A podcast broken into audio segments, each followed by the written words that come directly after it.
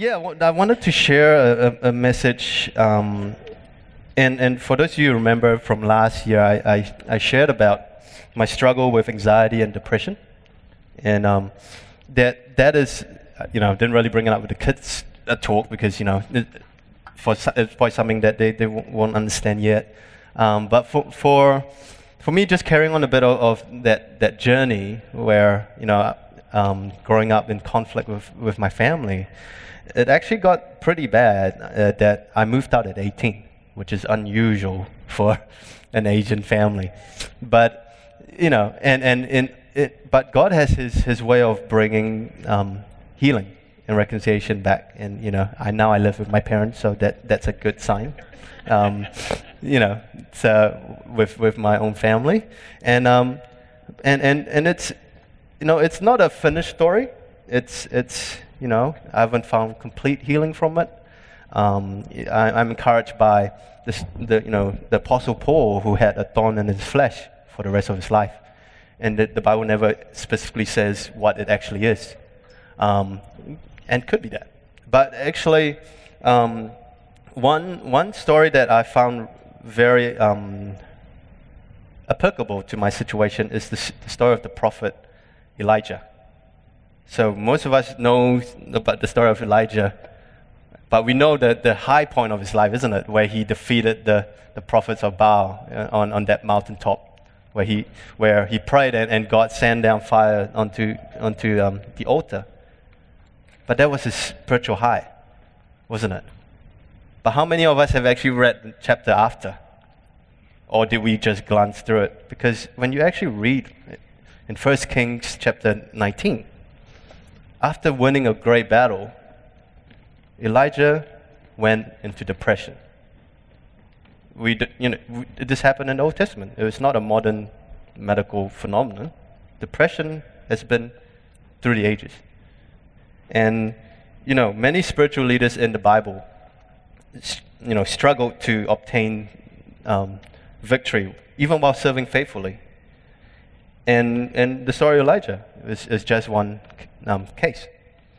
And so, as Christians, we can learn a valuable lesson on self care and God's provision to take care of His own from this story.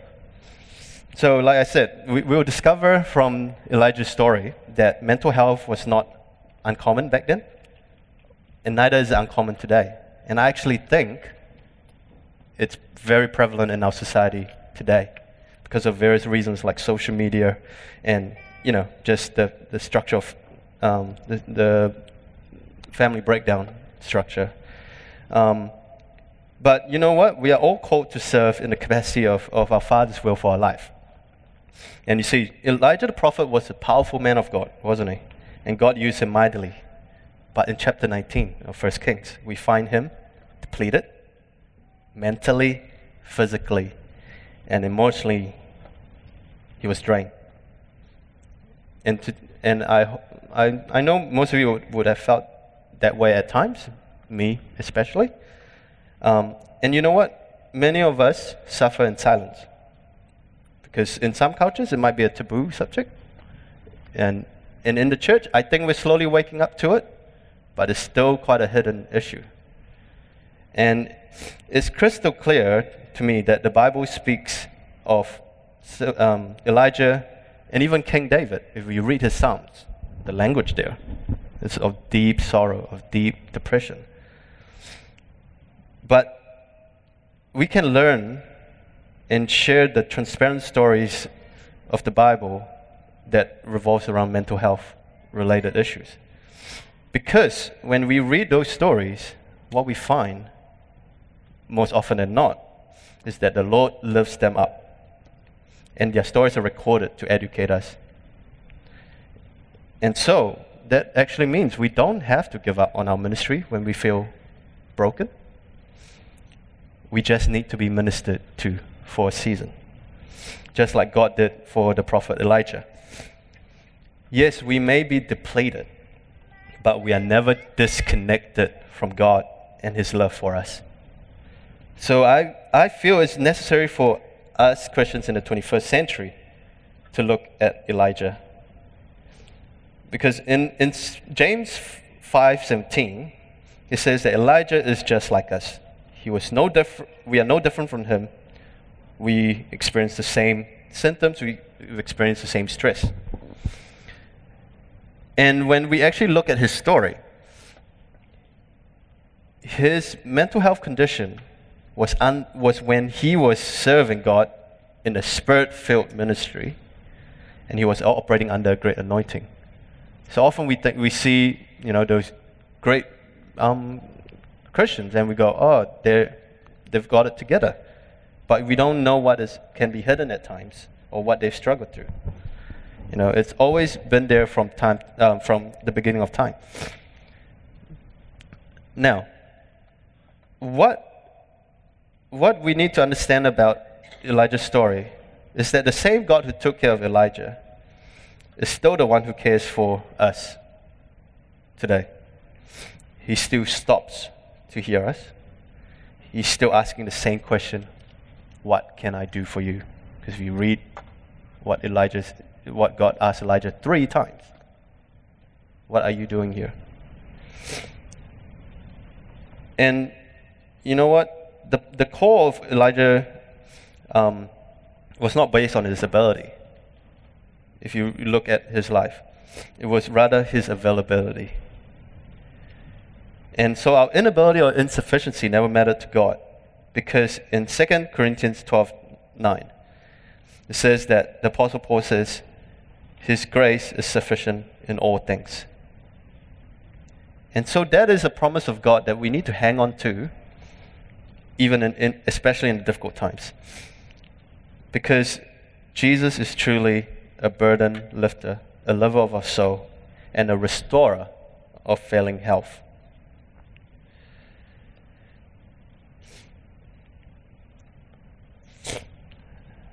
So, let's look at, let's go into the story. So, we, you know, the prophet Elijah was so stressed. Do you, and if go back and read it, but just to summarize it, at the end of chapter uh, eight, 18, he's won the battle, right? But basically, King Ahab went back to his wife to complain and go, I got defeated. And what did Jezebel want to do? He wanted to kill um, Elijah, right? And and um, yeah, and and so instead of you know, um, because you would you would think that after winning that great spiritual victory, he would be you know almighty and courageous and confront Jezebel, but no, he turned tail and ran. You know, he feared for his life. You know, you know, and we can ask the question: Why did Elijah the prophet run away? And if we actually turn around and look, in, from our perspective, why do we cover up what is happening to us today? It's a common question, isn't it? We, you know, in today's world, we want, we want to have this picture perfect um, Instagram story. But that is not often the case. Because the person who knows what's really happening is God. And God knows who we are, He knows where we are, and He knows what we're going through. And He will provide what we need in a timely manner, not in our time, but His time. So let's actually look at, at, at, at that point of time what Elijah was, um, what was happening to Elijah. So, one, he was not thinking rationally or realistically wasn't he? He was he separated himself from those he separated from himself from those who could strengthen him. He he didn't take his servant who always accompanied him most of the time. He went alone. Because it's interesting how human nature works. When we get discouraged, we tend to withdraw from human contact, don't we? And that is actually the worst thing we can do. Because there are people around us who are trustworthy and who can sustain us in our time of need. So it's often a good practice to share your life with people. And when our work overwhelms us, we can rely on those around us who can help carry our burdens. Number three, Elijah's vulnerability came on the heel of a great spiritual victory. I, I, I mentioned that. To me, that's, that's such an oxymoron. It's, it's like, you just won, you know? But often, we, we, in life, we feel that way, don't we? we have just come off a, a, big high, we've, we've got promotion, but what, or, you know, uh, did it really well at school, but just one day, the next day, you could, something totally change. Finances, you could lose, you know, something on the stock market, uh, you know, and things just change like that, doesn't it? Fourth, Elijah was exhausted physically and emotionally. And lastly, he got lost in self pity. Because he, the Bible said in, in 1 Kings 19:4, he himself went on a day's trip into the wilderness and sat down under a broom tree. And if you look at the at um, broom tree in, in, in the Psalms, it's where people go to, you know, have a pity party and cry. And, you know, it's, it's where they, they um, isolate themselves, you know. Because a lot of Psalms were written under the broom tree, you know. And, um, yeah, so when you look at, at Elijah's request for God to take his life, because he, he, he went there, he's like, God, uh, my life is not worth living. It actually doesn't make much sense. And it's not about that his suicidal thoughts didn't make much sense. But if he wanted to kill himself, he would have just gone to Jezebel. He, she would have just helped him on his way. But no, he ran. And, you know, those, that's what I call the, our felt reality. It might not be the true reality, but it's what we feel. And most of, of us do have our desert days our days of despair. But the Lord promises He will never leave us or forsake us. You know, so there are times where we will get discouraged. There are times we will be depressed, despondent. Times where we find ourselves um, being possessed by fear, and when doubt gets the best of us, or when we experience loneliness or feeling that no one understands us at all. And it's what I want to say right now, is it's okay to feel that. It's okay to go through those feelings. Because even as we minister the gospel of our Lord and Savior, we can experience dramatic change, whether for the better or the worse, and we actually have to cry out for help. A lot of the Bible is, is, is humans crying out to God for help. And there's no shame in that. If we look further, actually, I might move on to that. If we look, we we we move on. Uh, some more. Some more. Skipping a bit. Um, just go to the three points. Physically exhausted. Keep going. Keep going. Yeah. So, you know, there there is. Yeah, when you have kids, this is the third round of the call. Um, yeah, so when, when we, we look at, Elijah's breakdown, it's, it's not hard to see why he broke down. You know, we are all, like I said, we're all subject to these emotions and reactions from time to time. But how did Elijah fall into this depression which led to his breakdown?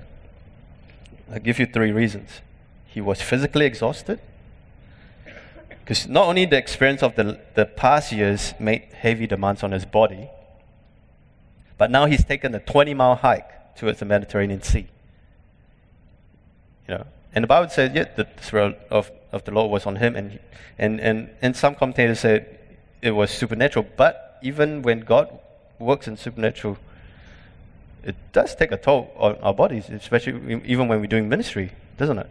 So we need to remember that we are a physical being as well. Number two, he was mentally overworked. For those three and a half years, um, he experienced terrific um, tension before the battle that, that basically ended in the, the great victory on Mount um, Carmel and the slaughter of the false prophets. But three and a half years before, he was also fighting um, with the false prophets So he was mentally, and he was almost, al- well, he was alone, basically. And thirdly, he was spiritually out of touch. Read the verse when, that says, When he saw that his condition was depleted and began to cry out in his moment of despair. You know what is interesting? We see a similar comparison in Matthew 14:30 when Peter tried to walk on water. Didn't we? When he was looking at Jesus, he walked on water. But when he looked at the storm and the, the raging ocean around him, what happened? He sunk. Elijah the prophet took his eyes off the Lord and looked at his circumstances and the threats of Jezebel. If you want to be depressed, fearful, or f- filled with self pity, etc., take your eyes off the Lord and look at your circumstances and the problems of this world. And you just take a good look at yourself in the mirror and you'll be depressed in no time. Tell you that.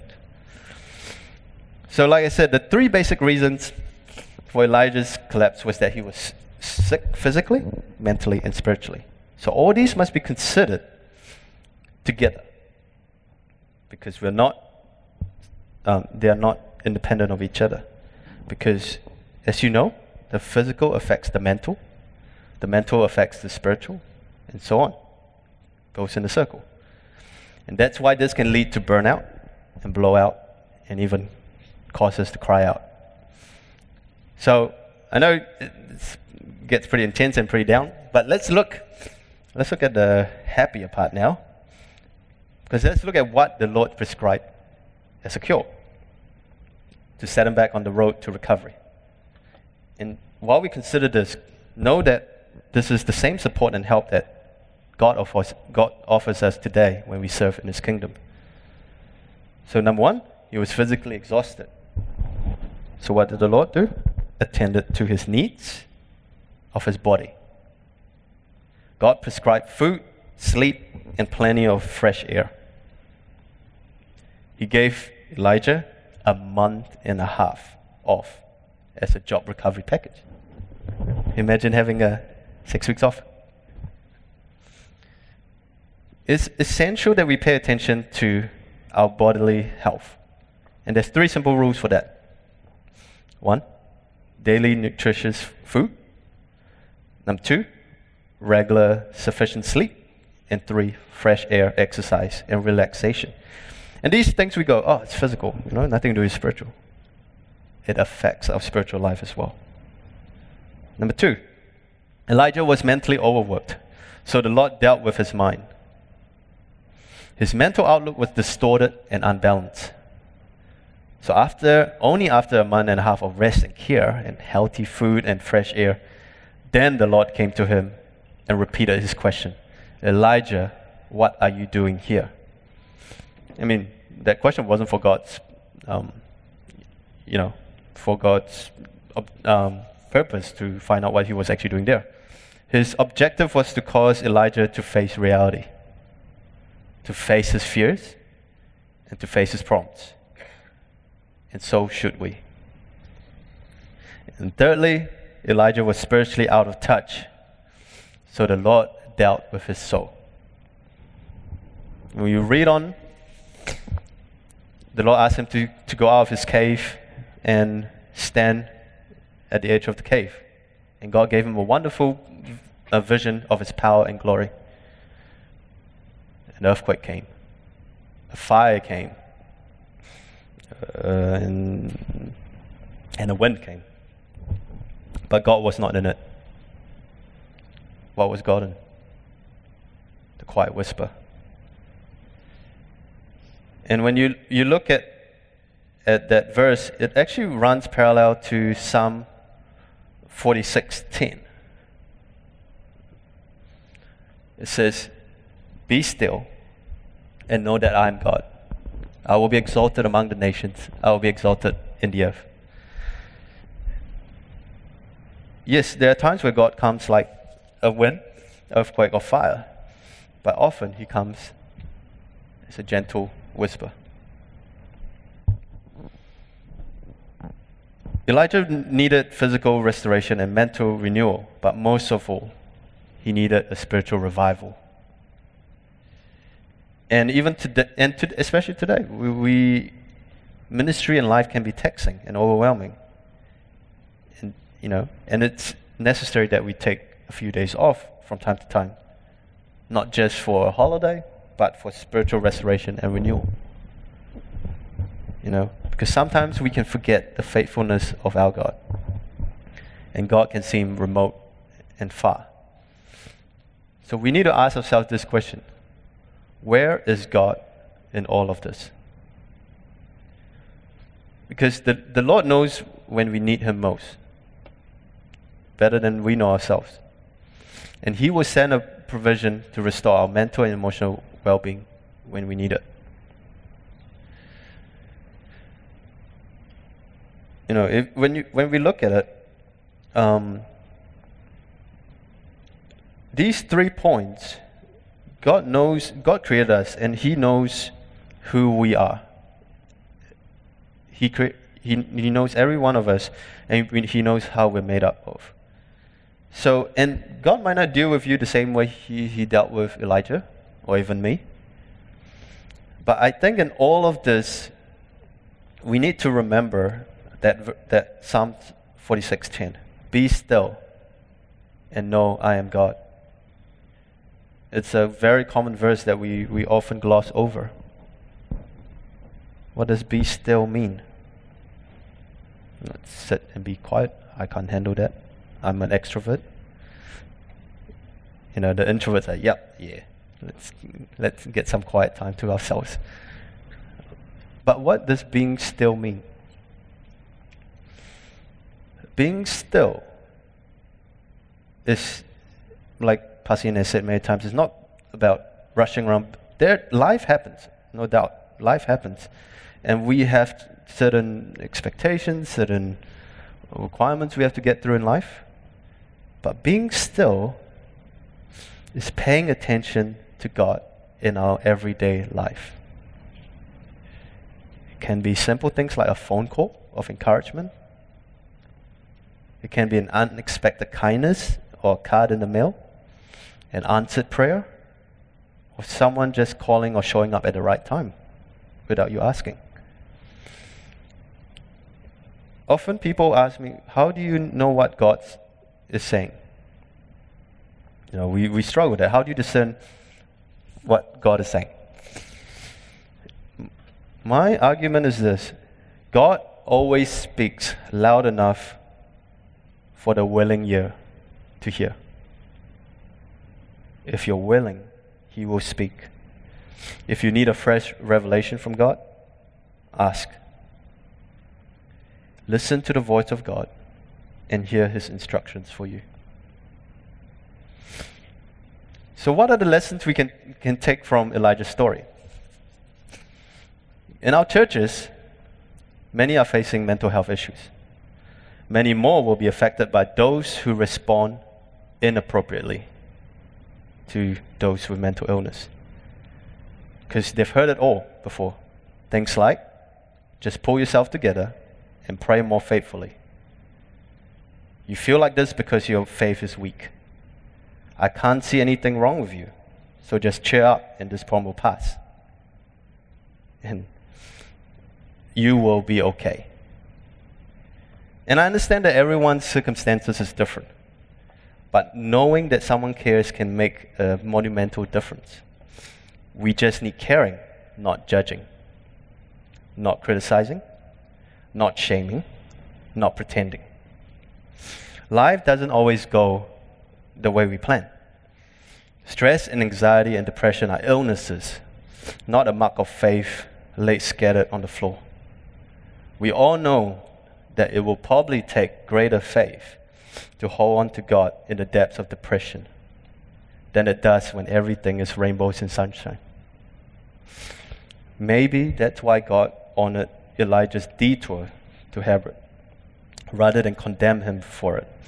The prophet runs away and wants to die in a dead zone, but God still shows up. God is, is on Elijah's side, and God is on our side today. And I don't know about you, but there might be people here who even just coming to service or into our small groups that who, whose journey feels as troubled as Elijah's walk to the holy mountain. And that's why the Bible tells us to be still. So we must turn down the noise and listen to the whisper of God to drown out our biases, our preconception, our judgment, and our inability to see the pain in front of us and just love. We all need to clearly understand that what is happening to others can happen to every one of us as well. It's not just those who can't face waking up in the morning, who need to hear the still small voice of God. It's not just those who are scared out all the time, not just those who can't shut out this, the stressed out blubber in their mind. It's all of us because any one of us could soon find ourselves in the same situation. When it happened to me, I thought this was that this something that would never happen to someone like me. But we all have our weak moments, but that doesn't mean we are not strong and invaluable to the church. Any one of us could, could find ourselves sitting on the mountain so let's, especially when, if you, you know, if your life is all rainbows and sunshine, well, it's great, you know, God's got you in a great season. But let's work to make it easier for people to hear God's voice over the earthquake. It's, it's an opportunity to survive the rushing flood waters. Let's work to make sure people have the help that they need to climb the mountain so they don't sit up there feeling alone and in a state of spiritual, physical, and mental depravity. Because the Bible says, Whom the Son sets free is free indeed. So I want to speak to those of us who, who are sometimes told that our mental illness is our fault because we lack faith. This is not the case. Mental illness is a biological disorder and can affect anyone just like it affected Elijah in his spiritual leadership role. And the reason why I'm choosing to be vocal and visible in sharing the story is not for, you know, just say, look at me. My prayer is that it can be a strength and support to others who suffer. And that from that, something powerful can begin to happen. Because when we fight for the mental wellness of our people, it will ignite hope and survival. And even from pastoral point of view, we need to take a more proactive role in mental health concerns. We can learn many lessons from Elijah's story. So, just to recap, we need to take care of ourselves physically, mentally, and spiritually. When we are tired, we need to get enough rest and sleep. We need to eat the right food to give us energy. If we neglect personal care, um, anxiety and de- denial will follow. So, in concluding, in Elijah's depression, he had a desire to die. This is not entirely a spiritual issue. Rather, his physical exhaustion, his cognitive beliefs, and his social isolation influenced his emotion and spirit. Because he was tired, misinformed, and alone, he was mentally and spiritually unhealthy. So, what, what can we learn? And is, this is it. Emotional wellness is dependent on having a good mental health plan and it's not ashamed to go to the doctors. I fought it for seven years, f- refusing to go to a doctor, even after I was diagnosed. Because I had a, a preconception that, that medication would just zone me out. When you actually look, being, going through the, the system, and I've, I've, it actually follows the very same plan that God has provided. Firstly, the meds are there to take care of you physically. And if you need to see a psychologist, Or Elijah was, was great. He had his God as his own counselor. But a psychologist, especially a Christian psychologist, can help you untangle some of the deep seated issues in your life that you might have a blind side to, which for me was, was that. Um, you know, and but as Christians, we have a third and more powerful step with in spiritual revival. And and that that has a stage, you know, to go through. So next time when you're feeling stressed or anxi- anxious or um, discouraged, don't go to God, where are you? Straight away. Go, are you exhausted? You need to look at the physical. Are you believing a lie? Are you isolated? Because often we can ask that simple question God, where are you? But God also gave us a mind to think and learn, to ask these questions of ourselves, especially those of us who are not children anymore. He wants us to, to learn, to find the extra time to rest, to eat some healthy food, go fishing. I can't go fishing because I get seasick. Um, think about the truth, which is reading a Bible or even connecting with a friend. And I'm guilty of this, but most often than not, leave your phone behind. God is speaking and restoring you. But He can't speak to you if you're not willing to put down certain things in your life. So, my encouragement today is to live a better life. We only get one life, one mind, and one body. As I wrap up, could we get the team up? I just finished with this verse, Psalms 23 3. He refreshes my soul and restores my failing health. He refreshes my soul and restores my failing health. Growing up, um, you learn in, in, in, Sunday school, read your Bible, do your quiet time, you know. And we, we and as kids, we think of it as a chore. I think most, some of us do feel that way. It can be quite tedious. But going through this journey, I've realized uh, our quiet time, our devotion with God is not a chore. It's not something that we sh- should struggle through. And I know it, it can feel like that at times. But when you realize this is this time with God, this quiet time with God, the still time with God, is your lifeline against the chaos of this world, against everything that's happening in your life. If you do not pause, you will be overwhelmed. And so, I pray that this, this um, message will be an encouragement to, to us. And, um, you know, I know I've talked to Ian, and, and, you know, our church, we're known for practical application. We're known for, you know, apologetics.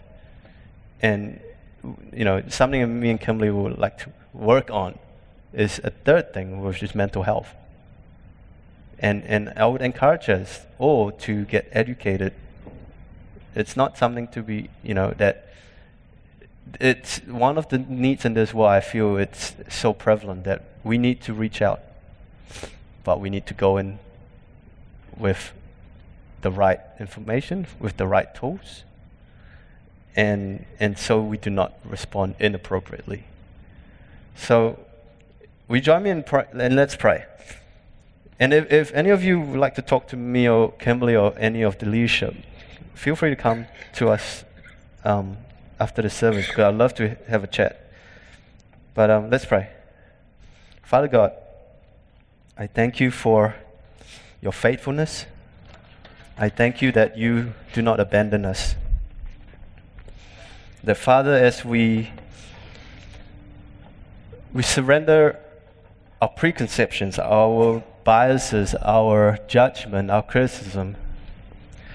That, Father, that you will be you are there for us. You are in the midst of our battle. And Father, I pray that as we continue to walk with you, that Lord, you, you have put a family around us, this family of New Hope, that we do not have to, to be isolated, that we do not have to be struggling on our own. Father, I just pray right now that you give courage to those who are struggling to, to voice out, to put their hand up for help. Lord, I pray for those of us who are in this a season of, of, of mountaintop that will be able to reach down and have discernment to, to respond appropriately to those who are suffering. That, Father, that we would have a culture of honesty and vulnerability. That, Father, that we'll be able to support each other through our journeys, Lord. So, Father, I just thank you for everything that you've done in our lives and everything that you will do. In the mighty name of Jesus. Amen.